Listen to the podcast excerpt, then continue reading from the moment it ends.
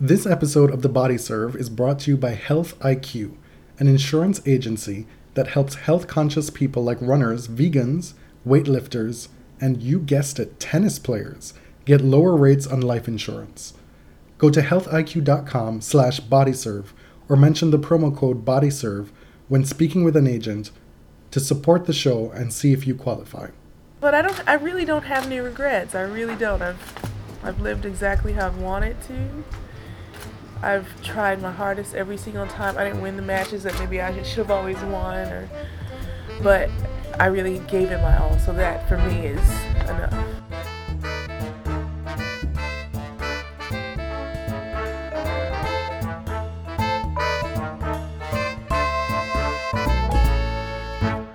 Hi, everybody. Welcome back to the Body Serve. I'm James, I'm Jonathan. and we're here with our wrap of the Australian Open. It is finally over. The dark cloud has lifted. Set aside everything that happened or didn't happen over the last two weeks. This has been the most taxing personally for me. Was I right or was I right? You know, sometimes you just have a gut feeling. It's not always correct, but this time, that dark cloud, it was more than I expected. well, what is it that you were correct about? I'm not necessarily talking about the Sandgren stuff, which we'll get into. Oh, Like that's part of it, but I, I mean, I watched so much tennis mm-hmm. these past two weeks, and we'll we'll be doing a wrap up of of the winners. Obviously, your champions are Caroline Wozniacki and Roger Federer. We did not watch the men's final. Like that was self care on my mm-hmm. part. Like I, I I needed sleep. I have early mornings on the weekend, and I just could not do that last night. The same. I, No, it's not quite the same. you had the you have the weekends off. oh, oh, I mean, I, I could definitely have watched it had I wanted to. Full stop. for the your- women's- to fulfill your professional obligations My- to the podcast. Pro- well, I guess it is prof- Yeah. Sorry. You know, I can't be all things to all people. per your question, the Dark Cloud, uh, I was pleasantly surprised by the women's half of the tournament, or should I say the women's 85% of the tournament, because they did all of the heavy lifting. You know, I was hopeful that Angelique Kerber would win the tournament, or Naomi Osaka, but I can't say that I was disappointed with the result or the way we got there. I'm going to ask you this question now. You don't have to answer it. By the end of the women's section wrap up, I will need an answer from you, though. Hmm. I pressed you on previous episodes about the need to find your post Williams stan. But what is it that we need from an athlete to stan for them? And I want to know if you're any closer to coming to a conclusion. Because I, de- I definitely found one. I'll I'll answer that at the end of the segment. we have to remember to come back to Okay. it. Let's jump right into this women's draw. Do you want to start with the final? Start at the end? Mm-hmm. So, Caroline Wozniacki fulfilled the promise. when I first saw the result, I was like, mm, kind of wanted Simona. I like slightly favored Simona to win, which surprised me. What surprised you about that? Um, I don't know because I thought it was I was completely neutral. Oh, So, you know, I, I DVR'd the final, but I found out the result before I went back to watch it. And I, I was uh, surprisingly a little bit bummed that Simona didn't do it. I think because I feel that she's had so much more heartbreak because she was so much closer in those two Grand Slam finals that she lost previously. And and I thought she just had to fight so much harder to get to the final.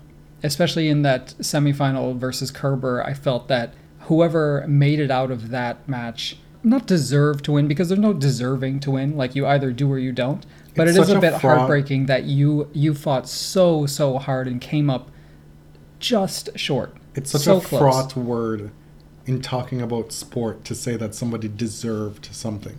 Right, because, Because you either do it or you don't, right? Well, also, you have the matches that you play within the tournament, and then you have all the practice and the years of work that you put in to get to this point. Mm-hmm.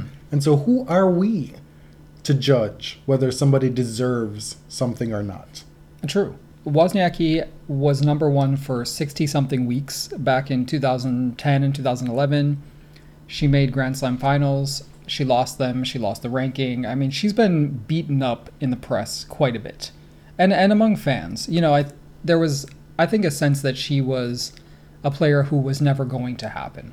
Yeah, it, it at a certain point, and especially when you got to 2016, when she was dealing with all those injuries, and she mm-hmm. gets to the U.S. Open, where she had all those points to defend. You wonder, heading into that tournament ranked 74th, if she doesn't defend those points and she falls out of the top 100, where her career goes at that point. Mm-hmm. When people already at that point feel like maybe she's past her expiration date as a slam winner, a Right. potential slam winner. And all we've seen since then is a, a total 180 in the trajectory of her career. She played well that fall. She turns in the most consistent year of any player in 2017.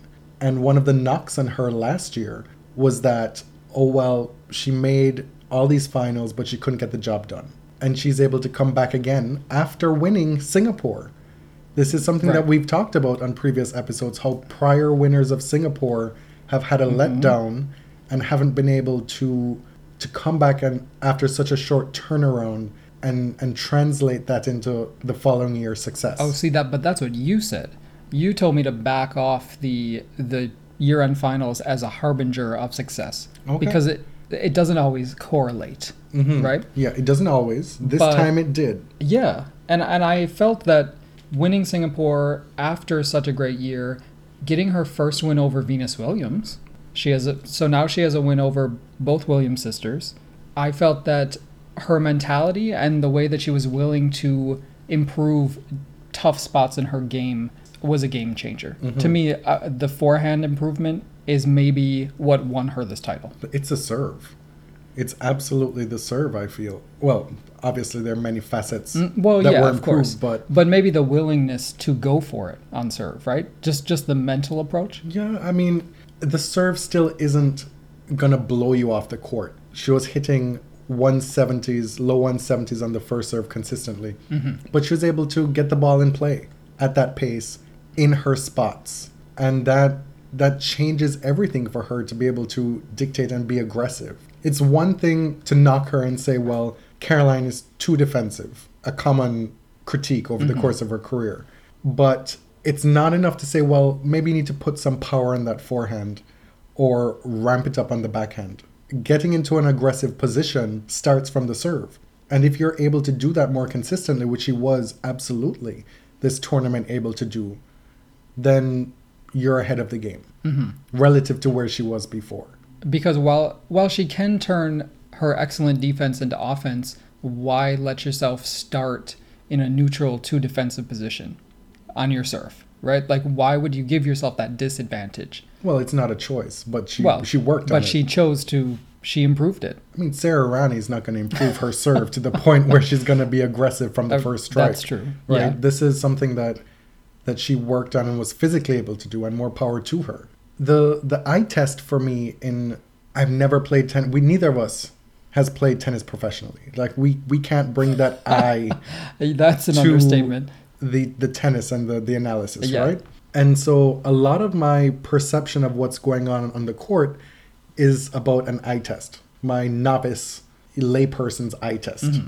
And I thought coming into the final, one of the the things to look for was how Simona was going to be able to open up the court with her short angled backhand and her improved pace on her backhand. Mm-hmm. Because that was one of the things that I took away from that semifinal against Kerber. We'll get to that in a little bit.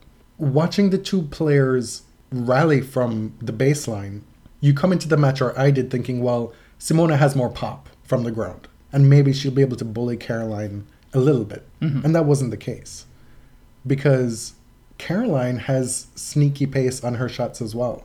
And she's crafty with her defense to be able to redirect the ball and have a willingness to redirect the ball in ways that Simona wasn't able to. And I think that's where Simona fell behind in this final a lot hmm. because Caroline was just so steady. She led in each set. Simona was able to come back in the second set and win it. Caroline had a few moments where she kind of took her foot off the gas Right. in that second set and in the third set, right? But at no point did Caroline look like she was being bullied on court. And so my eye test here is while you're not able to say, well, oh wow, what a what a fantastic forehand. She just blasted that forehand for a winner. Like she's really pegging Simona back. Instead, it's like, well, we're getting an even match here. Like they look on even footing from the ground. Does that make sense? It does, yeah. And I remarked watching the match, wow, like Caroline's forehand is so improved. She doesn't have to avoid it. And look at Simona's cross court backhand. Like, my God. In both the semi and the final, that shot didn't need any improvement. It was already there. And I think Simona came in with with the right mentality. I think she was ready to fight. And really it it was a combination of Caroline being too steady and too good and Simona just had nothing left. And I don't want to make that as an excuse or take away from Caroline's victory, but there was clearly nothing in her legs toward the end of that third set. Caroline had the medical timeout. Simona got a break in the third. And after the timeout, Caroline won the next three games, and that was it. And I got the sense that Simona was willing to fight. And at the end, she smiled kind of sardonically to her box uh, right before match point and was like, what more can I do? Like, I, I'm really working my ass off out here. And I can't hit through her. Like she won't she won't go away. In this final, each time one player looked like they had the initiative, the other person wrested it back. Caroline essentially ran away with the first set. They they they kept close to each other in the second set before Simona went away with it in the end. Caroline comes out three love lead in the third set. Simona, after she looks like she is gassed mm-hmm. at the mm-hmm. start of that third set, comes back to win four games in a row to then serve with a 4-3 break lead. And you're like, well, wow. You're we like, are You we, think like is this going to be over soon? We are at a critical moment here where in past times Simona has let leads go. Mm-hmm. And that's not what happened this time around. Simona tried her hardest. Yeah. And you talk about that that wry smile that she had at the end. She did all she could mm-hmm. on that deuce point. Yep. And Caroline ran every ball down and came up with magic to set up that that championship point. And that's where that look from Simona came.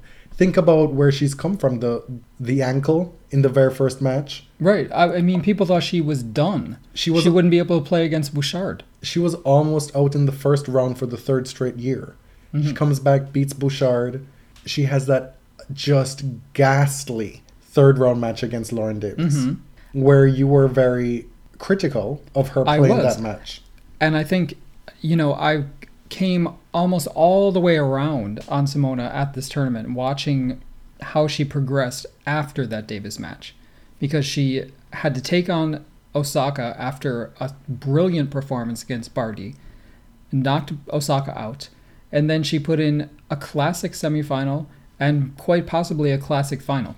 Not like, just a classic semifinal, a classic semifinal where she pushed Kerber to the limit. Mm-hmm. Like there were many times throughout this event, you might point to that Davis match as one where she was a little bit timid.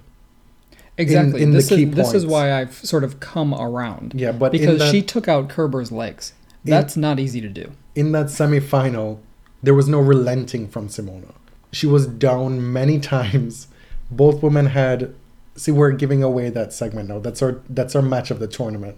Oh, that's okay. I mean, it doesn't have to be that segmented. Simona, in those moments, just kept being more and more and more aggressive.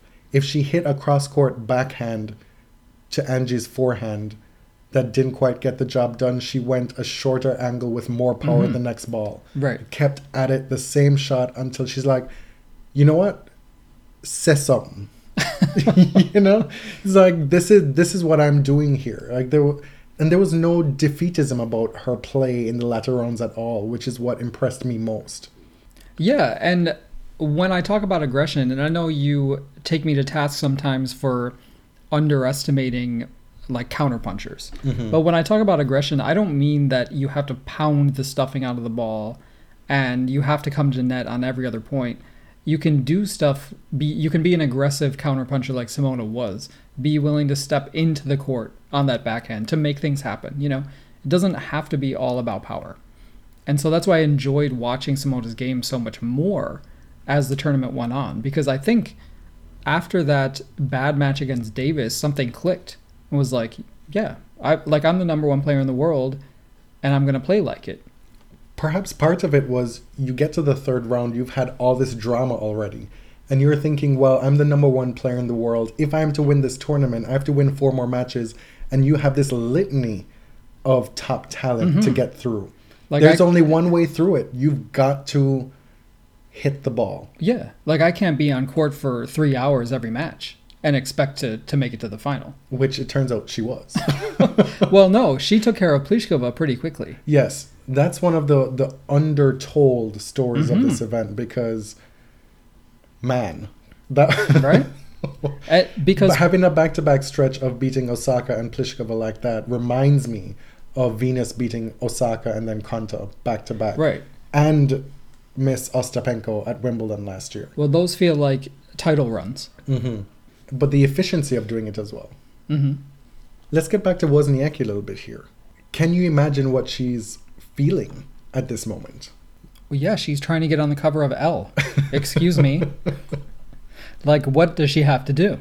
I mean, if you see Lena's agent reference in her victory speech Mhm. and that's what you raise, it's like it felt you know what I mean, just it didn't quite compare. It was it was a, it was a Um, nice little attempt. It was weird. I mean, Caroline has a long history of a a- bit she's a little bit attempting attempting humor and it just failing badly. so her best moments are off the cuff. I I sat down for that final wanting Simona to win. Mm. And by the end of that first set, I was like, I'm gonna just watch this and enjoy it because both women turned up and showed out. hmm Just like both women turned up and showed all the way out in that semifinal with Angelique Kerber. You know, people will knock Caroline's path to the final and to the title, saying that it wasn't. It clear. Well, I mean, this is not even up for debate. It was not the same as Simona's path to the mm-hmm. final. But at this point in her career, we talk about this all the time. Like, you can only play who's in front of you. The work that she's done to get here is beyond reproach, right? Yeah. and th- it would have been a crying shame, frankly, if she had finished her career without having won one of these. hmm I feel like she's been out here longer than a lot of the other women who are currently slam slamless. She spent so long at number one. It would have, yeah, it would have been horrible had she retired and not had one, because it's been hanging around her like an albatross. And it's impressive to have that turnaround and do that at this point in her career. It is because of, she didn't fall into it. She really remade parts of her game, and like dedicated herself to the sport. And her father's there, still in her box, and she's also gotten a lot of criticism, uh, probably from us too. Mostly That- from you. That's been one of your, your favorite topics. But you know, he's there. He's the coach, and he is part of the team that led her to her Grand Slam title. She don't got no problems with Peter. You know, it's No. other people talking about right, Peter. right. And which is why he must be. I think I saw uh, Tumaini Carayol say on Twitter that he must be the most smug person right now because Right. it, she's won and he's there. So all y'all haters can suck it. I don't think I've ever seen him smile. I didn't even know what he looked like until this tournament. What? I, I pay so little attention to players' boxes. Like I find the whole thing so offensive. Hmm. Like I'm here to watch the tennis. Yeah. Leave me be. Right. At stake in this final, both women were playing for number one, and both women were playing for their first ever Grand Slam title. And both women, arguably, were the two best players, current players, to have never won a slam. Radwanska might say something about that, but mm-hmm. to my mind, these were the two women. And with those stakes on offer, for the two of them to come out and play like that, that was such a treat and a showcase for the WTA. So now Simona's put in at least two classic Grand Slam final performances. Sharapova in 2014. yes, which I felt she should have won. And now the Australian Open, another three set final against Ostapenko. You can't say that she is shattered by nerves when she gets to a Grand Slam final. She comes to play, and I, I still feel like it's a matter of time that she'll get one. I hope that she keeps in mind that a lot of greats faltered many times before reaching it. Kim Clijsters, Andy who retired Murray. with four, Andy Murray, Ivan Lendl, one of the all-time greats, for three years, you know, just struggled through Grand Slam finals and finally won one in '84. So, you know, hope is alive. Let's talk about Simona here a little bit. I I think I'm I'm you can answer your part of that question later, but I'm gonna say now that I am I'm a fan of Simona hmm. Halep. Like I've I've struggled with her game in the past, but I loved everything I saw on court from Osaka onwards this mm-hmm. tournament. It was it was thrilling to watch, actually. And how do we square that with her comments in the past, which is something that has has honestly turned us off of her in the past, R- with regard to Ion Tiriac, with regard to Nastase. Nastase being caught up in that Romanian clusterfuck of sexism and misogyny, to be frank, Mm. and not really finding the right words to massage her way out of that, to stepping in it even more, frankly, when she's talking about equal prize money. Mm.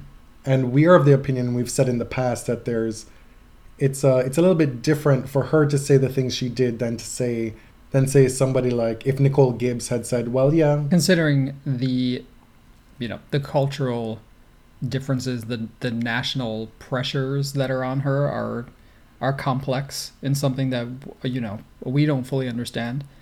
Um, I still, you know, I'm I'm still not ready to embrace her fully, but I'm I'm letting go. I'm I'm not holding that against her. I'm keeping that side of her at a distance for now hmm. because I, I've been across the table from her in press.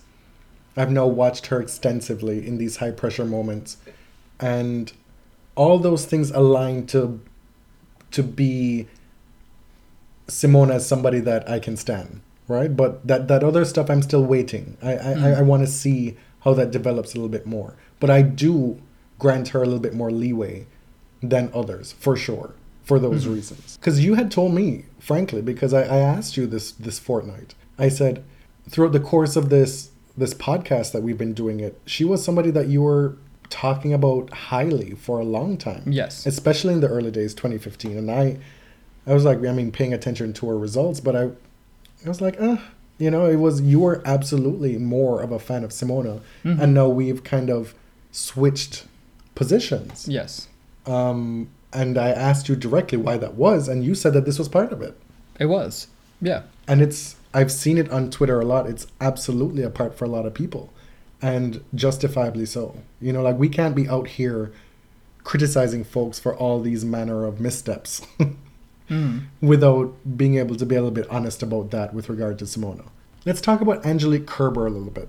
Well, let's talk about this match. She destroyed Madison Keys in what was a highly anticipated match, what people thought was going to be one of the big matches of the second week.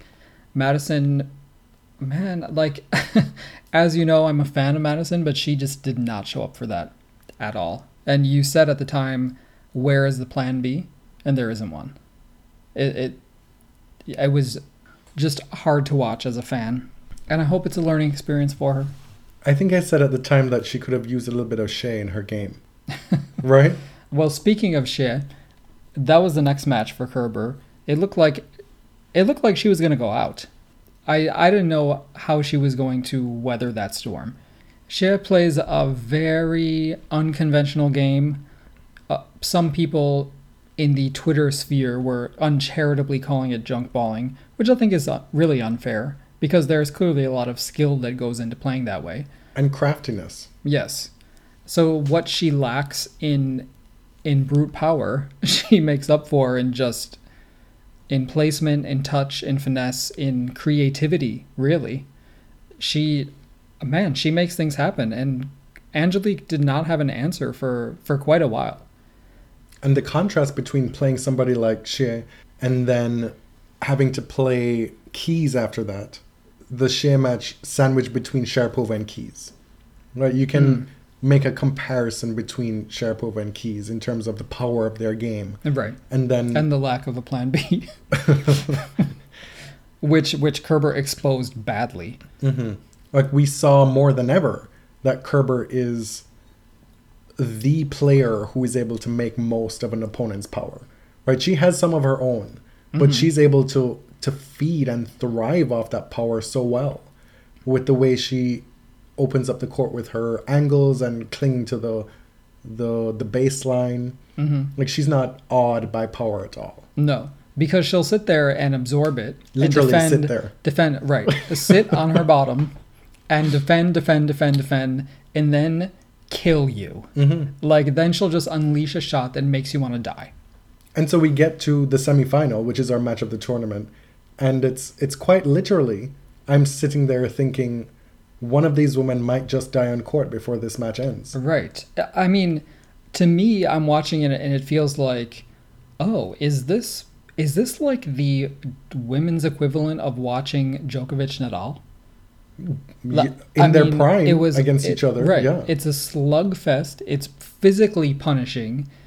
You have amazing rallies where neither player wants to relent, and somehow they find an opening.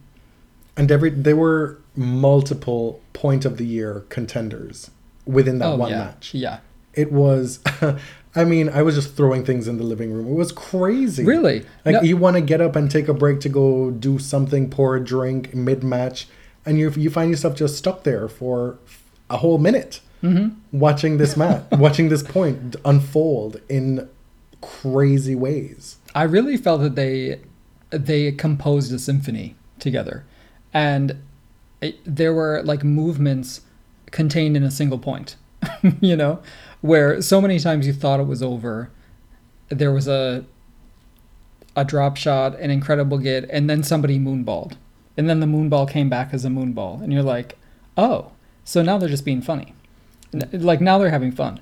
I felt that like in classical music when a composer like inserts a little bit of humor uh, like a false ending where you know in the 18th century audiences would see that as humor Yeah. today we need to like cut through it a little bit that like these women were ground grinding so hard then they were like yep moonball and i thought it was hilarious because it showed how absurdly high quality these points were Those moonballs were mostly from Simona, and Kerber was mostly, well, I'm gonna whack that fucking forehand for Right. a winner down the line. uh-huh But that backhand, that Simona backhand to Kerber forehand exchange, which we saw so many times Mm. during that match, that was like a play, watching a play Yeah. within a match. a two-hander right Yeah. yeah To round out the women, I now call on you to tell me what is your progress update with finding a new player to stan for. Uh, we're still it's still to be determined. I it's tough. I mean, Serena and Venus are still out there, Uh huh. you know? And I don't know what tennis looks like without them. I guess you could always say we got a glimpse, right? Whenever they lose earlier, they're not in the tournament, we're getting a glimpse of the post Williams tennis. But people were saying that in 2006. They're not Um, going to be in the top 10 at 45. Correct. But do I know what women's tennis will look like when they're not there? And I'll always be a tennis fan, but uh, my first generation of tennis loves have not retired yet. That like that's how old they that's how long they've been out here. Bitch, you watched a lot of tennis this tournament. You watched a lot of women play. Mm-hmm. Right. I'm asking you, did any of them Do I stand? catch your eye? No, None of them. no. There's no. Osaka, no. Osaka, sure. Kerber. Maybe but she's 28, right? Okay. She's old too. Yeah, I mean, I was I was supporting Kerber to win the whole tournament, and I was uh, Osaka's performance against Barty was electrifying. Were there players whose game you were watching? You're like, oh, I really enjoyed watching her play. Those two probably. Barty. Well, yeah, I mean, we've talked about that before, but like to become a stan, it takes I don't know, it takes like some consistent results. I'm talking about your progress report here. This is the early stages. Why are you being so? You're asking me to be honest, and I'm being honest. I don't know what the problem is. Mm, okay. This is something we will have to revisit, I suppose, Sure. at another time. hmm Now I'm being told that there was a men's tournament as well. I You are. Roger Federer won his 20th Grand Slam title. he sure did. He shed some tears, which go do that I mean, I, after you've won your 20th you, Slam title. you should. At 36, after having been through all that, to come back, have your your comeback here, winning all those tournaments last year, and then come back again this year Mhm. and win again. You know, that's uh that's quite something. So let me get this out of the way. Roger Federer is the greatest of all time. Full stop. He he is great. There is no denying that.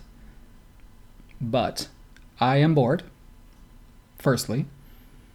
And We you have decided that that he is the greatest of all yeah, time. Yeah, I mean un, unless somebody gets close, So the metric is slams. I think. We're foregoing head to head.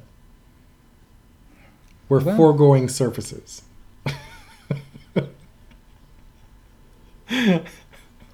I said that mainly as a preface to I'll probably say things that Fed fans will get really pissed Well, off about, so I was trying to placate That's what them. I'm suspecting yeah. here. I'm Like you're trying to say something nice to get that out of the way, and you just like, overshot Mhm. the shot.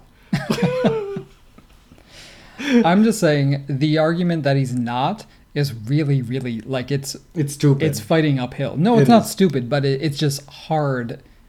It's getting harder and harder to fight.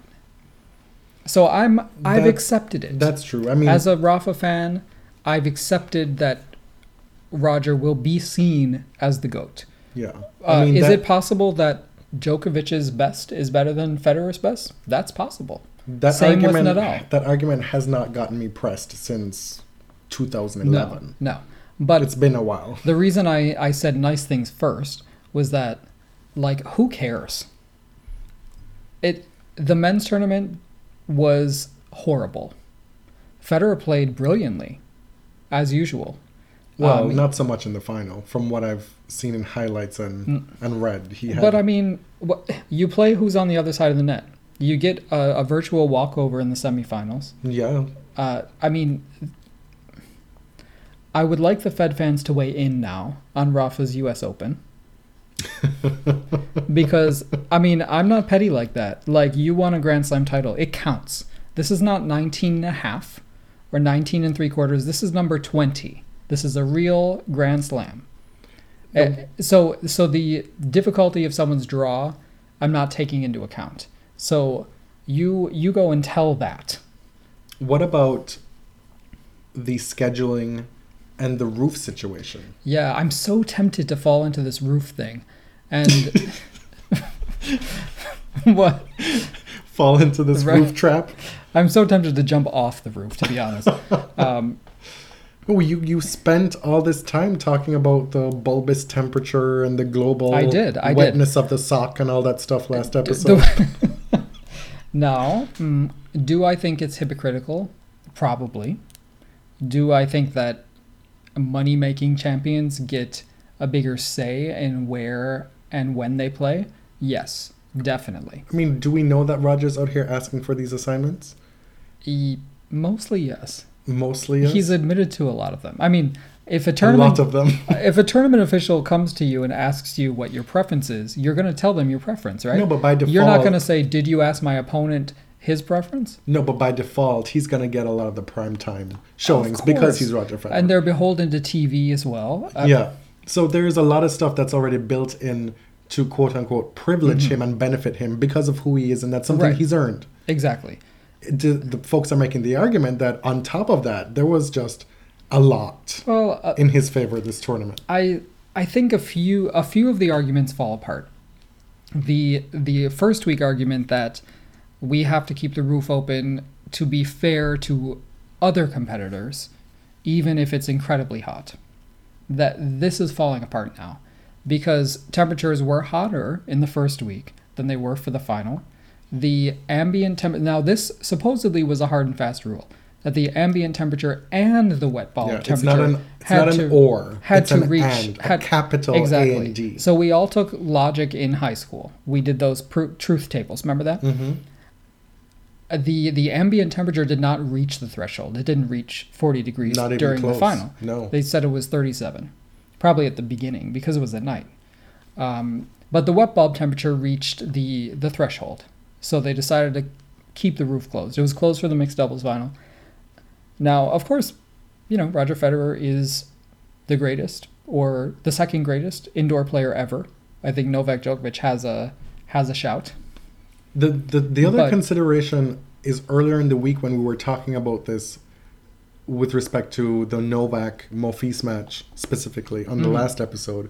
There were so many other matches going on at that time. This is quite literally the last match. Right. know, there's there's nobody else to consider. I'm just saying, if you had you had players out there in obviously unsafe conditions, I don't think there's there's no argument against that. You had the woman suffering uh, the night before. right? And Simona, was like you were you were telling me earlier, had to get hospital treatment yes, for dehydration. She was in the hospital for four hours, undergoing treatment for you know with an IV in her arm. They tweeted out that photo, but I, I'm not saying this is why Roger won. I'm like I'm not going down that road. Like I told you, I don't want to get sucked into this roof debate. hmm So I think clearly someone of his stature and his marketability will get preferential treatment. Serena probably does. It's taken her longer to get that, of course. But I just wish that the, the tournament were more transparent. They're out here trying to defend the roof closure by giving a minute by minute breakdown of what the degrees were at certain points, and then you read it and like, but the and the capital A and D is not a factor of this equation. So what are you out here talking about? we we read the stupid ass rule that you made us read. Right? Like, can we just agree that a lot of it is subjective? Like, that would, if we were being more upfront about it, Right. then it's a lot more easy to to detract and deter the haters. I just Okay. honestly, I'm not I'm not mad about it at all. I just find it kind of kind of hilarious, honestly. The other thing about the men's side of this tournament is that outside of diehard Fed fans, I don't know that anyone could say it was very good. Also, I saw so many people advertising, selling their tickets. Try, you know, there was no Mhm. shortage of trying to get Right. a ticket for that final. I heard, I saw like five different websites selling tickets in the hundreds in terms of availability for that final. So, I'm just saying the ATP has its work cut out for them when Federer retires, because you have you have some all-time greats who are currently active who are banged up. Uh, Djokovic came, wasn't fit to compete. Wawrinka lost in the second round and created the greatest shitstorm of the century, practically in Sandgren.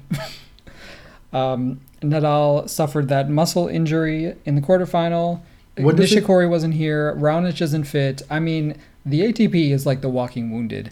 And come to find out, Grigor played three matches with a bum shoulder. right, He may not play in Sofia right now to defend his title in Bulgaria. yeah, in his his hometown tournament, basically. Which makes sense based on what we saw of him in those matches. so But wait, stick a pin. My question to you is what does it say about the state of the ATP that Federer is out here winning these slams so easily at 36 and everybody else is the walking dead, essentially? I'm saying that if people are going to criticize the WTA when women win tournaments too easily, then the same logic has to be applied to the ATP. That's one facet It of, is. of the conversation.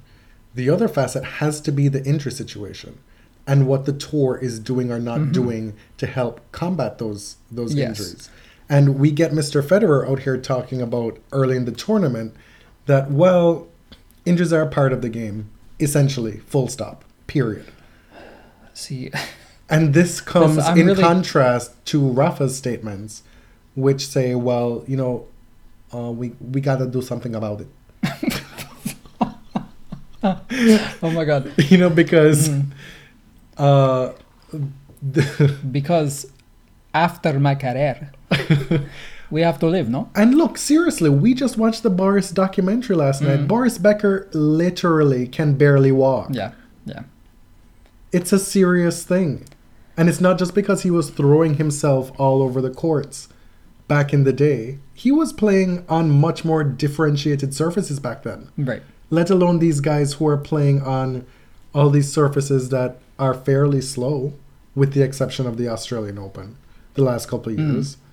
What? Uh, Like, okay, the, where do well, I know there are a lot of Fed fans who listen, and I love y'all, and I respect Roger Federer very much. But something that's always irked me about him is is the whole like everything's fine, don't look here. This mentality, like everything is fine for Roger Federer, therefore everything is fine.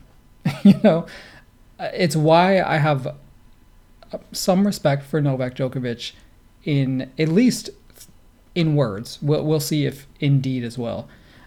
He is trying to look out for players other than himself, trying to change tennis structurally at least a little bit. And so when Novak is out with this elbow injury, which is very unfortunate and very scary for him because I don't I don't think he and his team know really what's next. But that's besides my point. While he's out, he's got a lot of time to think about this unionization thing.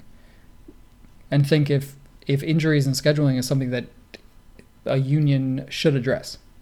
Mm, So Right. you're saying Novak potentially is an answer to this.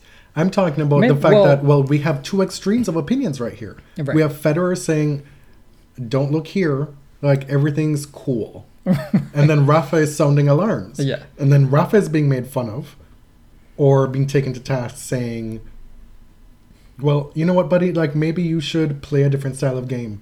Your style of game Yeah. is just not conducive to staying healthy. You knew this. You knew this when you were 20. You said you weren't going to play for very long because Mm-hmm. my body can't send up to it. And now here you are at 31 in these streets, now trying to call foul. Like, how dare you?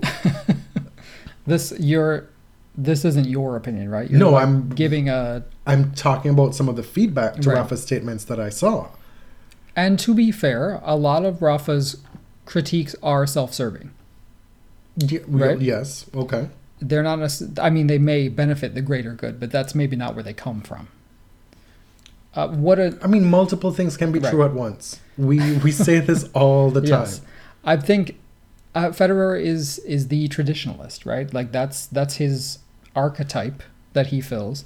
Multiple And- courts, multiple court surfaces playing the same is not historical and purist and part of the allure of the game. Like this is a fairly new phenomenon, and it's also something that changes from time to time. Like it's not a, it's not something that's a break from the history of tennis, right? Mm.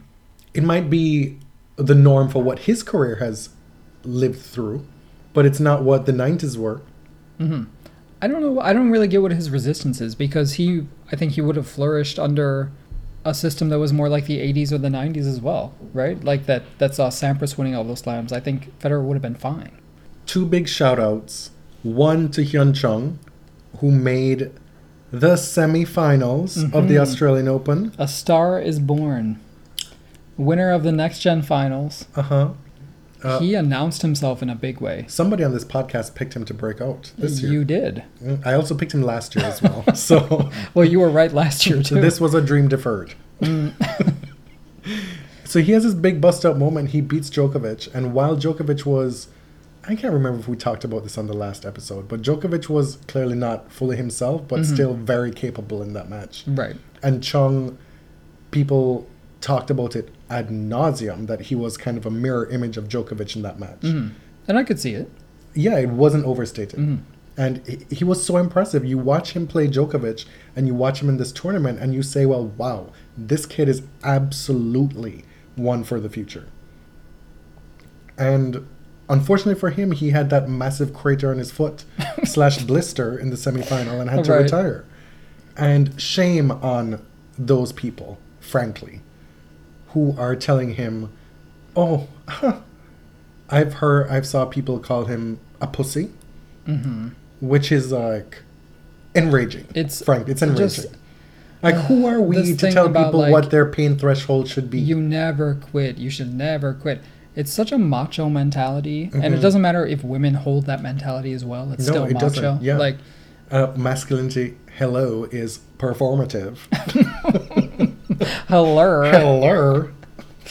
like I, I appreciate that people were sharing the pictures of the foot to provide evidence. I don't appreciate that I had to see it because I believed him regardless. I mean, if you if you're showing the foot to make a point, absolutely, but don't be gratuitous, gratuitously disseminating this foot on social media, Or like at least put a trigger warning on it. right? Because it ain't no blister; it's a fucking crater in his foot. Yeah. And again, we'll make the point that folks are out here trying to actually live a decent standard of living after tennis. Okay? This is true. And I guarantee you, you will not be remembering that Hyeon Chung retired from a semifinal match down 6 1, 5 1 to Roger Federer 10 years in now. 2018. Like, you will not give a shit. He will give a shit if he has, like, fucked up heels Mm. and soles of his feet. Another shout out to Kyle Edmund, one of the biggest forehands in the game, Mhm. who reached his first Grand Slam semifinal. Yeah. Kyle Edmund's forehand is the truth. Paul Pierce is the truth. I mean, the the power. It's uh yeah. I don't think I've ever seen a more powerful forehand. Maybe I'm ignorant. Really? Maybe I'm ignorant. Del just- Potro? Yeah. I mean, it just, I don't I just I don't know. It was it was crazy good. Put it that way. So maybe maybe Great Britain has a as a hope after Sir Andrew Murray retires. Yeah, he's up to number 26 in the world. Mm-hmm. Shout out to the Murrays who were on Twitter showing out as well. we learned about the Murray cra- the Murray household crossword situation between mom and son. And we had Andy and Jamie going back and forth about Novak Djokovic when, when he was down in that match. It, Yeah. it was fun. You know, it, Mm. it, it, it would seem to move past the dire nature of Andy not being there into Right. a more, you know, playful situation. Mm-hmm. Let's talk about those doubles results. We watched the mixed doubles final last night. Mate Pavic. Mate Pavic, Mate Pavic. Bay Pavic. The last time we saw him, he was sporting more hair on his head. hmm He got a little haircut. He looks a little bit Djokovician, I would say. A little bit. Thankfully, not too much. But he and Canadian Bay Gabby Dabrowski won mixed doubles hmm versus uh, Timea Babos and Rohan Bopanna. Now, This is Gabby's second slam title. the first she won with Bopanna, the French Open last year. Uh huh. Apparently, the commentators were trying to play up this drama. Rohan decided to go with Timea Babos before this tournament, and I guess Gabby found out in the press. Like, he didn't call her and tell her. These Indian men, always with some mess. Man, like Leander Paes and all the mess Oh he's left in his wake. Um, But you know what? She got hers. she she did. She got one half of that one hundred and forty thousand dollar paycheck, which is beans, a pittance I in know. the landscape Yeah. of tennis prize money at Grand Slam. Like I'm, I've said this before, and people were like, "Oh, you know, well, nobody watches doubles, blah blah blah." Nobody was at the doubles match, pretty no, much. there was nobody. Nobody was there. It's tennis fans who's watching it.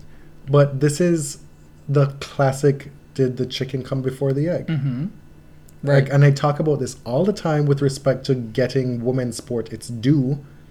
You cannot be saying that nobody wants to watch women's sport when nobody's putting women's sport on TV. Like at some point, somebody has to invest, put the time, put the money, put a monetary value to doubles Mhm. to say that this event is important.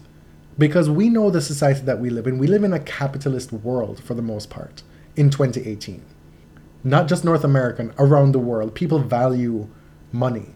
People assign value to something Mm. because of the money attached to it. And so if Roger Federer is out here winning $4 million for winning the Australian Open, more power to him. But why is the mixed doubles the bottom rung on the Grand Slam ladder of, of slam winners, right? Mm. It's it's there. That's the bottom one. If they're making $144,000 to split and Federer's making four million by himself. What does that say about how the tour itself values these players who grind from week to week to week and are specialist doubles players? You're saying that doubles is not that important. And I think the scoring system doesn't help. Um, the no ad scoring, the super tie break rather than a third set. I mean, you can't give them a third set. It, it feels like a lot is uh, is left up to chance. And to me, watching that final, it felt like it took some of the import away from the result. Like it wasn't it wasn't that serious because of the way the scoring works. Because there, I mean, in the super tie break, it's really just uh, is the guy serving to the woman? Like that can make all the difference, right? Pavic hit two aces down match point, and like that was that. And then Dabrowski hit a screaming forehand winner, perfectly placed, and that was it. Like it happened so fast. Other doubles winners, Mladenovic teamed with Babos to beat Makarov and Vesnina, who were going for their golden career slam. right. Olympic gold and all four slams in doubles, Mm. and they were unable to get that done. Mladenovic riding a 15 match losing streak in singles, losing first round at the Australian Open in singles, going now to St. Petersburg to try and defend her title Mm-hmm. and win a match in singles, will at least arrive with some matches under her belt because she's won the doubles title. And then Pavic And Pavic also won the men's doubles with Marach, and they defeated uh, Robert Farah, Instagram fave, and Juan Sebastian Cabal from Colombia. So we, you know, we had Babos in two finals. She also beat Coco Vandeweghe in the first round. Pavic doubled. He won men's doubles and mixed doubles. It was a pretty exciting result in the doubles draws. Yeah, both Babos and Pavic had the potential to be doubling up in this mixed doubles final, and it was Mate Pavic who ended up winning both. Let's give a shout out to our sponsor, shall we? It's that time of the show. So Health IQ Mm-hmm. is a life insurance agency. Yes. They work with a bunch of different insurers, only with A or A plus rated insurance carriers. Mm-hmm. And their thing is they are geared toward health conscious people, right? They're trying to get you a better rate on your life insurance because you're, I, I mean, to put it crudely, and I we can only put it crudely on the show, you're less likely to die. And that's really the the thing about insurance, right? If you are active and you take care of your body, you should benefit from paying less on, on life insurance. That's the premise. Do are you a safer driver, for example? Do you get into fewer accident accidents? Are you less of a risk to insure? And how many times with insurance you feel like you're doing all the things by the book and you should, and you feel like you're still not getting the rates that you deserve, Yeah. right? And so this is where this comes in with Health IQ. You go, you take their quiz, which is geared to identify the folks who are really health conscious and take care of their bodies, and then you uh, get access to these special rates. And the cool thing is, an agent will take you through the entire journey. It's not like, you know, you don't put in your information, they spit out a quote. They'll take you through the very first, Interaction. through the application, through the underwriting process, and then through the actual policy. So you're you're never alone in the process. It's not you're not talking to a computer, right? It's a more personal approach to life insurance. Mm-hmm. So to see if you qualify, get your free quote at healthiq.com slash bodyserve or mention our promo code bodyserve when you talk to an agent. Okay, so it's time to get a little bit more serious. Mm-hmm. This is the, the more difficult part of the segment for the podcast for us. We spent all week trying to decide how much we were going to wade into it, what parts of it we were going to wade into, and it, it took a lot of dialogue between us to get to this point. So Tennys Sandgren had a, a run to the Australian Open quarterfinals. Previously, most tennis fans had never heard of him. Um, we had heard his name a while ago. I would say probably a year or two ago because of Bad Toss on Twitter because she had basically she knew him from a challenger in Illinois. And she was familiar with his politics because of some uh, rather problematic tweeting and retweeting and liking, as we all know, what's come to light now. But she's really the sort of the The ground zero. the ground zero on tennis Twitter of Tennys Sandgren's problematic politics.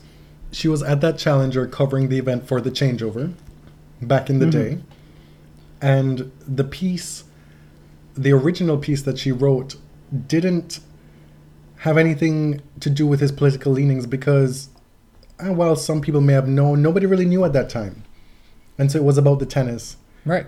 And that he was uh, generally a, a very nice guy, a Mhm. congenial fellow.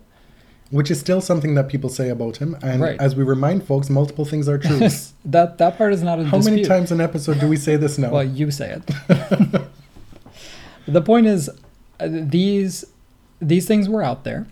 There were tennis journalists who knew about it, and it wasn't just tennis Twitter people. The reporters who are more active on tennis Twitter probably had had inklings about it or had seen stuff here and there. Not enough for a story, but I I want to preface the segment by saying tennis Twitter is what compelled reporters to cover this story.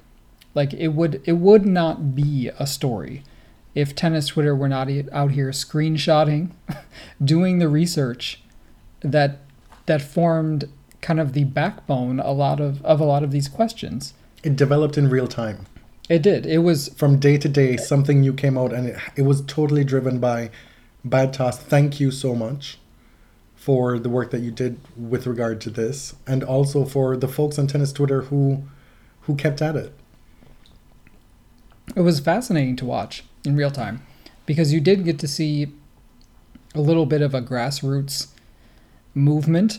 Uh, and uh, these reporters are in Australia, they're far away from us physically, but the questions did start to come.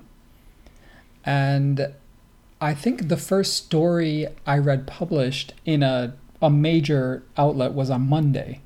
USA Today ran with something, and quickly followed by the New York Times, by all of the major papers. This was becoming a story. Tennis Channel was doing their best to avoid it. Mhm. Tennis Channel, who it should be noted is owned by Sinclair Broadcasting, which is led by an extremely conservative person who's trying to influence local news coverage. we And- we do want to to point out that one of the shortcomings of the the reporting on this issue is a lack of giving credit to where the story started Mhm. and that starts with bad toss and that's that is i want to say the last time we'll say her handle on the show because she's been going through it in terms of the backlash from those who want to support Tennys Sandgren right? Like i learned the word dox for the first time this past two weeks because she has been getting doxxed. And that was part of the reason why why I didn't want to do like an entire episode about it. You know, all, because it's depressing, first of all. But um, I don't want to be targeted by these lunatics, which is what they are. I don't know if they're bots or whatever, but it's it's so much more than that. We're at the point in the proceedings where all this stuff has happened, and we're getting a lot of well actuallys, and well, mm, what about that? Why this? Oh, let's just move on. Let's let's get along. Blah blah blah blah blah blah blah blah. It's not just all far right people who are coming at you and her and this story mm-hmm. from a an ideologically violent position. It's people who are being contrary, people who are just, you know, those people who will not step up to a confrontational mm-hmm. situation in their life whatsoever. I'm glad you said that because this is the political moment that we find ourselves in, and I I don't think that the Tennys Sandgren moment would have happened in another era. I think we're living in a time when white supremacy is seen by many people as a viable position, as a, as an opinion to be debated in the I hate this word the the marketplace of ideas. Jesus. Mm-hmm.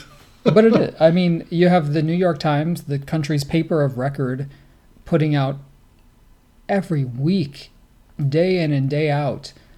This white nationalist likes cookies. That you know, Stephen Miller is the evil that we need, which came out today, something like that. It, I mean, the. I think the sample size is big enough now where we can see the New York Times more so than other national newspapers trying to humanize Nazis and racists. And people, I mean, people whose political careers are built on racism. Mm-hmm. And, And so- the the whole Trump movement and the Trump era being so out in the open now, it has played on people's insecurities. It has made these ideas mainstream. And while there's an argument to be made potentially that not everybody who aligns or aligns themselves with or retweets a certain thing or likes a certain thing is a Nazi or is a racist, you know, like mm. that's an argument to be made. But it's so difficult to make that art- argument in this day and age. Right. Because we are being asked to legitimize white supremacy by debating it. It doesn't. It's not. This this discussion is not happening within a vacuum. It's happening within the broader context of what people are living through in their mm. regular lives, and which is why it was so taxing and difficult for us to engage with this issue and formulate a segment for this episode because this is something that we fight against in our regular lives, and here Right. it is seeping into Right. tennis. And so, what I think, you know, the world has changed, our world has changed a lot in the past two years because I think before 2016, those ideas would have been shouted down in the public sphere. White supremacy was something that, at least overt white supremacy, was was hidden. It was spoken of in different language it wasn't a mainstream political idea, even if the policies of white supremacy were being enacted on people of color Mhm. and immigrants. And previously, you think of a Nazi with the hood, and now I'm I'm I'm kind of hesitant to engage with this turn of phrase, but know that the the hoods are off. Hmm. You know, how do you then identify these extremists and these extreme opinions if you don't know what it looks like anymore because it's becoming so mainstreamed? That's part of the problem Right. as well. So, uh, first and foremost, the idea that we should debate and prove through reason and logic that white supremacy is wrong is is a non-starter for me. Like the the presupposition is is where we've gone wrong. There's there's no debating. Like these ideologies are destructive. They seek to break apart families. They seek. I mean, Tennys Sandgren is out here responding and supporting people who believe that Europe should be made white again. First of all, as if Europe was ever white. And it's But- it's not just Mhm. an idea in the marketplace, right? It's not, that's the thing. It's not just another opinion that we can talk about. Because these opinions are not only opinions, they're tied to political machinery, Mm-hmm. right? Like, these opinions have real world destructive consequences. And when the consequences of these ideas are so intimate for folks in their real lives, they're so destructive, they're tearing families apart. There are folks who cannot engage with this as just an idea. And so when you're getting pushback from folks who are saying, calm down, it's not that big of a deal. Like, no, like there are folks who've lived this and it's been extremely detrimental and fatal mm-hmm. to many facets of their lived experiences the last couple of years in very personal ways. And we can't take that position anymore. It's not a reasonable thing to expect folks to meet this kind of ideology and trying to have a temperate discussion in a rational way. Right. It's like, so you have this friend who's a really nice guy, but he also thinks that Muslims should be banned from Europe, um, and that certain races are innately superior to others. like, but you can still be friends at the end of the day. Like you can set that aside. I can't, personally. No, like no. I I will not, because I don't think that's a, a reasonable opinion to have. Now, we kind of went through a whole journey with Mr. Sandgren this week, right? The first thing was finally, finally, the media were asking him these questions and reporting it. And I say finally, uh, the t- the time frame was very small. It, it felt it felt really long for us, but I mean these stories came out on the Monday of the tournament. The the tournament was a, a week old, right? And Sandgren had just become a story. So really, it actually didn't take that long. The journalist responded fairly quickly. No, but what, what was fascinating was that we've had a couple writers who were who were ready and had already Yeah. written Yeah. the underdog narrative journeyman American Mm-hmm. story. And then they have to come back for whatever reason, whether it's self preservation or being completely blind to it before or choosing to ignore it and thinking, well, maybe it won't be that big of a deal, I won't have to address it. But within the space of a day or two, having to come back and write another piece Right. to So then set the record, quote unquote, straight. so. Christopher Clarey had to write a, a, a ba- supposedly balanced piece, sort of walking back from his celebration of of Sandgren. John Wertheim, same thing. And now we see after the apology, John Wertheim is hedging his bets again, sitting on that fence. Right? So at first, the response from Sandgren after he lost his quarterfinal was to read this prepared statement, which was basically attack on the lying press, um, because it was a clear Trumpian attack on the free press, right? He and was, at that point, because was, where- at that point, he was getting it from Twitter. It Right. really wasn't the people in the room. but where was the lie? Like, which? Tell me which published news article lied about Tennys Sandgren. There were a lot of people on Twitter saying really disparaging things about him personally, Mhm. but there were screen caps. There were, I mean, there were receipts for days, right? I, I guess calling him a racist would be would be uh, subjective, but there were certainly no journalists doing that. They were just reporting what happened. So, Tennys, you played very well against Dominic Thiem today. Uh, was it that being a racist helped you in that second set? You know, like that. Right, like that was not a question. They were they were asking about verifiable facts. Like this is what you tweeted, this is who you follow, blah blah blah. And so at first it was, well, it's ridiculous to think who I follow and who I retweet means that I endorse those views.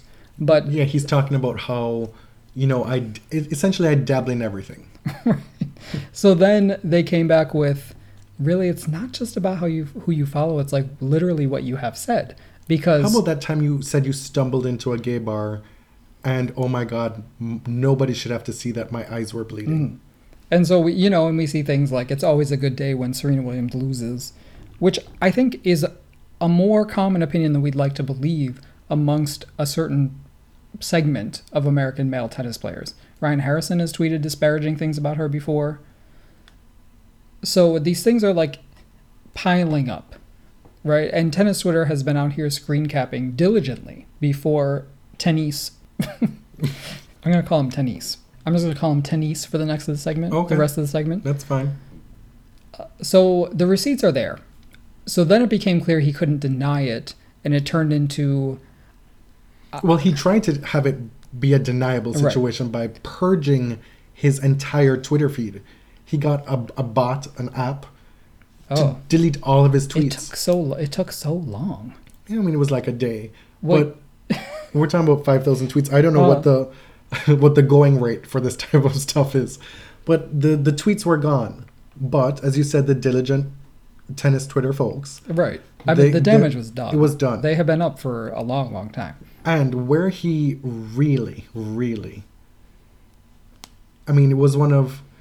I knew of him before, and so a lot of what I saw and what was happening didn't surprise me. What really galled me was how, when that purge had happened, the only tweet that was left up for a while was a retweet of Bad Toss's article from the changeover way back in the day Mhm. when she didn't know who was. Which was complimentary. which was complimentary, and the the tag of it was complimentary to him as well. Mm. And now you tell me if that was not targeted, Oh, of course.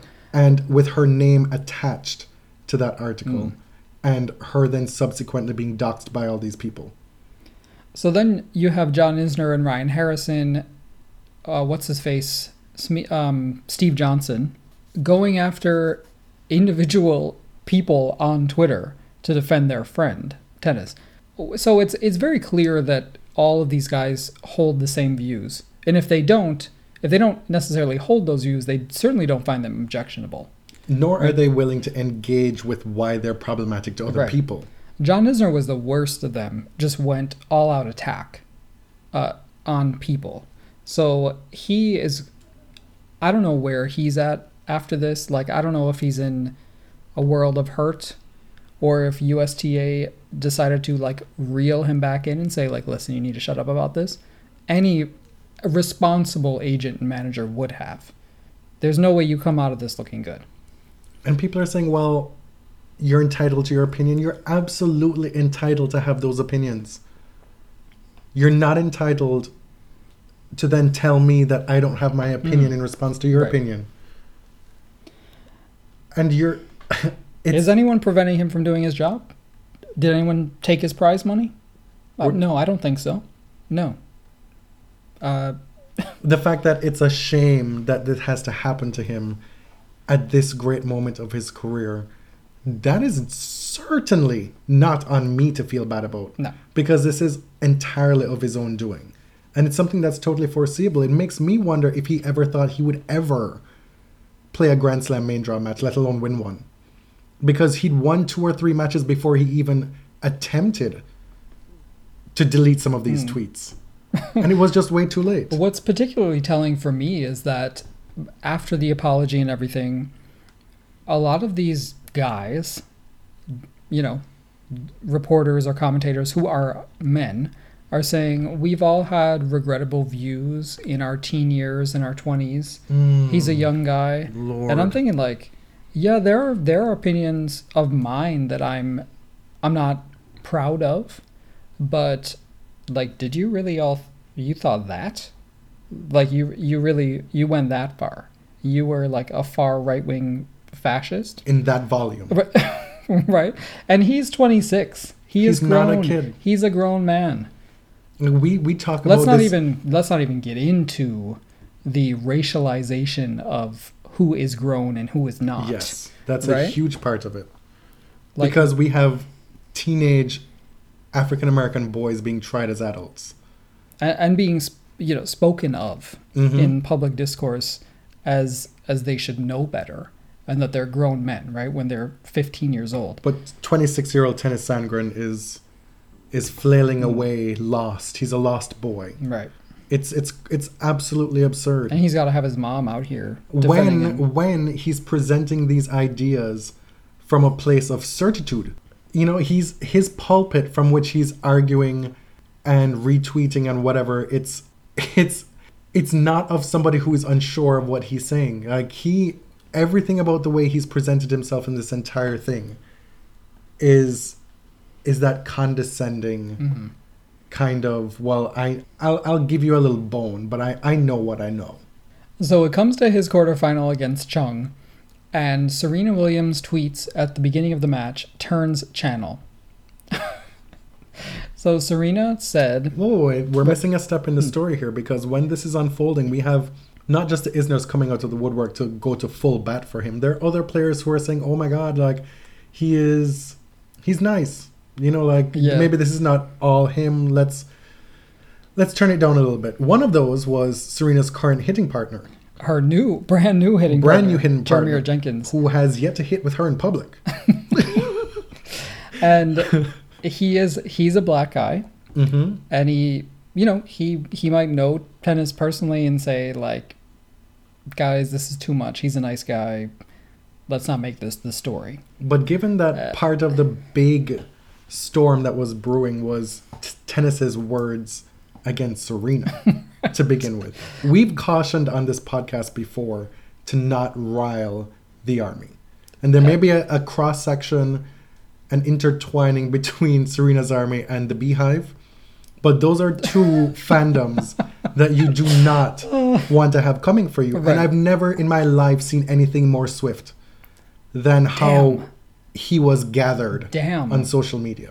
and i mean he's new to this like he's not used to being in the public eye and i think he just he stepped in it and was like oh shit Yeah, because his position is it's one that he's totally allowed to have. yeah But you wonder like where was the judgment in this? To think that, you know, like potentially my job's not as secure as I would it's not like he's been in Serena's camp for years. you know, like you're new here And what is my boss gonna think if, like, out in these Twitter streets, I'm seen defending Mr. Sandgren? I mean, no, It makes me wonder. Like, is it, it? It seems like he just wasn't aware of how this all I works. I agree. Right? I think now he knows. I mean, he knows not to mess with the army. I certainly don't mess with the army because, like, I I want to live. I value my life. So Serena tweeted Turn's channel, and I just about died. I mean, Serena said, "I felt the need to tug on his wig. I did not try to remove it. just shifted a little I bit. did not want to remove it." Just shifted a little bit. Yeah. And the very next day, she ripped it right off. But bef- you said to me privately as well, you know, you really think Serena's gonna see this? And I was like, girl, Serena's arm is out here tagging Serena, Venus, Jill, Jill, Oracene. well, once I saw Jill, I was like, it's over. yeah, it is like over. The, Now that Jill everybody knows in about it? Serena's camp, and you know, Mr. Ohanian is active on Twitter as well. He for sure saw it. I was most concerned about Jill. I, I saw once once Jill got mad, like it's done. The the Williams camp is decided. she would have just tightened her shawl over her neck, her sweater, Right. and gotten to work. But jokes aside, we talked about Serena tweeting that and then Martina going full bore on Tennis Channel. That that really changed the conversation. It made it safe for players and for the tennis establishment to start being critical. It really did. These are two very influential women, transformative figures, political figures, and uh, I mean Serena is someone who is in a position of power. What she says has serious import. So I think that her tweeting that snide little turns channel, it it totally shifted the tone. And again, like this is this is why I stand. Because my player stands for something. I I just continue to be impressed by Serena. I at first I was like, you know, she's she's at home with Olympia. Maybe she's not paying attention. She's just trying to live her life, get back to tennis. But you know, she was paying attention. And hats off to Martina Navratilova because so many people were tiptoeing around this issue early on Mm-hmm. Yep. in the business. She's got to sit across a desk from Justin Gimelstob, from John Wertheim, who was at first, at first, very content to gloss over it. And he, you know, he got serious about it after a while. Poor Brett Haber, who, I mean, he he's always just trying to keep the peace. I feel bad for Brett Haber. No, but the bottom line is there was a total shift in the way they were covering it There as was, well yeah. post Martina speaking about it because she started addressing it on Twitter. Mm-hmm. She gave a segment where she talked about it as well, and it, it was very simple. It's not like she said, "Oh my God, Tennys, you are evil. You Right. are the next Hitler. This is this is an abomination." All she said was. The things you're being asked about, you said them. If you tweeted about these things, Yes. you need to own up to it. You need to let us know where you are now. What is this about? You need to be honest. Yeah. You can't say that I was I was sampling opinions across the entire political spectrum before I made a decision about where I stand. That's not honest. Because where where were the where were the tweets about the left? Uh, uh, you but know, it was so simple. right. It was such a simple entryway to be able to expand this discourse. Mm. And she did it so expertly. She did. And then you get the subsequent segments on Tennis Channel where they're now dealing with it more expansively. And she's there again. And she's now, she's forced the issue. Like we talked about how Tennis Twitter dro- drove this thing, but Mm-hmm. Martina was the one who, on a, on a national level, on a television level, Mm-hmm. Opened this thing up. And it's we take for granted that she's the outspoken one, that you know she's been doing this all her life. The press conferences that she had to give and answer and sit through her coming out, having to deal with defecting in the 80s. Like she And that happened at the same time. yeah, her career was fraught with all this stuff, and she she dealt with it then, and maybe that's the reason why she has no fucks to give about censoring herself. But we need to not take it for granted that she's going to be the only one. You know, it's it's great that Serena and Martina opened up this discussion, and use their their their platform and their pulpit. We we want this from our athletes. Mm-hmm. Those who have the platform should use it, right? But there are all these other players who have the platform and don't use it, who are more want try and massage the situation so that the net effect is that it goes away. When in fact we've been shown by Martina that it's so simple to deal with this effectively. At the same time, it's not easy. Uh, you know, true, Serena and Martina are extraordinary. There's no denying that. But at the risk of getting sappy, I think that everyone can be extraordinary. And we saw a lot of people on tennis Twitter take brave and principled stances throughout this whole thing. So, like, shout out to you guys. It's it's not just the Serenas and the Martinas of the world who can be great. What about the people who are out here saying, well, actually? What about these people? Well, I'm paying them dust. I have I have nothing to say about that. Well, actually, is I mean, this is the well-intentioned liberal who Martin Luther King talked about. These are the people who let horrible things happen. I I believe that. We have in this time we have we have to take a stand about ideas like that. Those are not allowed to exist in my in my world. They're not viable political positions. So if if Tennys is apologizing and it's sincere, I'm willing to hear it. But the turnaround has been about two hours. it's two hours. Right, like the the apology, in my opinion, is disingenuous. It reads like it was translated from Chinese.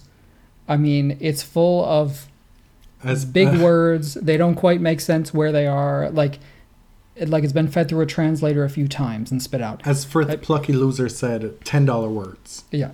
I just think that the apology itself is dripping with ideology, with equivocation, with alt right and alt left, as if the alt left is really a thing, which it's not. His mom is out here talking about how she loves you, Jesus loves you, Tennys is really smart, and it's a damn shame that he's had to go through this. Like, I don't think that the apologies are genuine. If they are, if they are, If they are, now is not the we'll have a- time to be like, let's hold hands and move on. no. You know, like this is not something you get over in the span, span of two days. Ex- I mean, this is like the Chris Brown turnaround, right? Yeah, and I don't know what is needed to be done for it to be made right. I don't know if it will ever be made right. It's something that only time will tell, and I don't know what it looks like. I don't know if it means you go mm-hmm. and you spend time working with like LGBT organizations, or you donate something here, you donate something there. But it's something that after like say maybe five years, you look back and you say, "Well, what have you done, Tennys?" And he shows you, and you're like, Right. "Well, well, mm-hmm. damn." Oh shit. But it's not two days after the fact. No. And then for people to be out here in these Twitter streets to be like, oh, you know, apologies. I when he seems some sincere, I think we should just move on. like, okay, everybody, let's just calm down. No, I mean, believe me, I want to put this behind us. I really like. I really do. I don't want to talk about it anymore, but I have to. yeah, I mean, but You what know. is putting it behind you? You can put it behind you personally. You don't have to Exactly. to put it behind you on Twitter to say, oh, this apology is a must read. Like this is As not, some of the tennis journalists, the actual Right. tennis journalists, Clarey Yes. and Wertheim Yes. specifically, Yeah. saying, you know, you can simply retweet it. You don't have to editorialize it. We will decide what we want to make of it. It it was it's crazy to me like the the tone deafness of the way it's been handled. It's mind blasting. Like we we I mean- we've decided to move on. Tennys, you go home, you regroup, enjoy that those hundreds of thousands of dollars. Maybe this apology slash PR move will still net you some endorsements. You'll be able to enjoy that. Set up an RRSP, something. 401k for Oh, the that- American yeah, folks. That's what we say in Canada. you know, do you for a little while, regroup, but like the rush to to swift this under the rug Mm. now, it's it's not on. Like just slow your roll. I'll be ready when I'm ready, if ever. What can we say to wrap up this Sandgren thing? I don't know. I mean, it was fucking dire.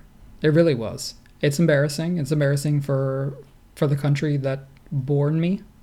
And while it will never be probably viewed this way by him, it was most embarrassing for him in not the ways that he Mm. thinks. Yeah. While there were a lot of highlights to this Australian Open, it's a major that I'm happy to see the back of. Mhm. I usually feel when a Grand Slam tournament is over, I feel kind of a sense of emptiness. Like, well, what am I going to do now? This time, I'm I'm really happy to just move on from it. We have our shows queued up. We're ready to get back to regular life. I'm but I'm just like I'm not looking to see oh what tennis is on tonight. I'm just I'm okay. Like I'm content that it's over. Mhm. And I'm not Yeah. looking forward to what next male shitstorm is coming in tennis. because But hey, you know I have to give credit to John McEnroe because we drag him a lot. all the time. a lot.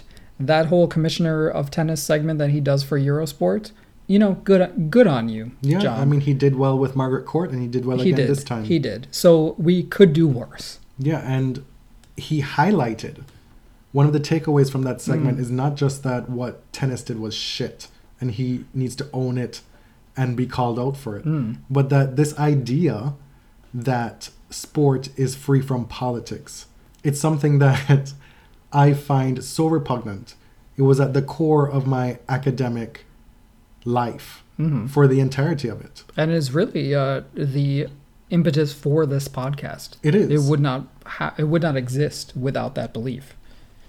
You could make arguments in sport at large why that's absolute bollocks, Mm. dating back to the turn of the 20th century. Or the entirety of European football Mhm. from its very birth. Jack Johnson, you hear people talk about, oh, we're looking for the next great white hope. Mm. And people have said that, I'm sure we have in response to the rise of Sharapova. We sure have. Uh, that's where that comes from. Jack Johnson Mm. in boxing. And Joe Louis fighting Max Schmeling, Jesse Owens being used by the American government to make a big political statement on the international stage against Hitler Mhm. in 1936. All the way up to Caster Semenya being tested for her gender. Uh huh. You know, You think that Jackie Robinson breaking the color barrier in baseball at that time was not political? you think Yeah. that Martina Navratilova playing as an open lesbian on the WTA tour was not political? That the founding of the WTA tour by Billie Jean King and those original nine was not political? That everything happens within the lines in sport and it's just there for your gratification and your escapism? No. Well, those were rhetorical questions. because the answer is obviously no. it's no to all of them. the point is that John McEnroe addressed the politics that are embedded in sport and gave voice to those political actors who transformed his sport. Yeah. And to the people who insist on saying that there is no politics in sport, mm-hmm. do better. Read a book. My friend tells me all the time, well, not me personally, but one of her favorite things to do when somebody says something really daft is read a book.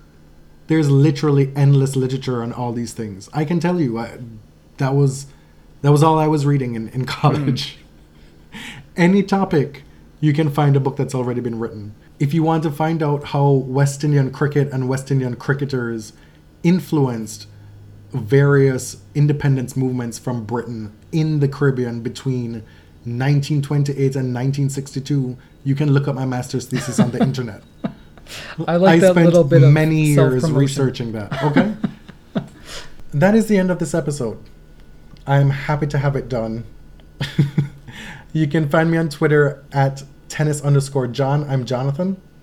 And you can find me at Elliot JMR. I'm Comrade James.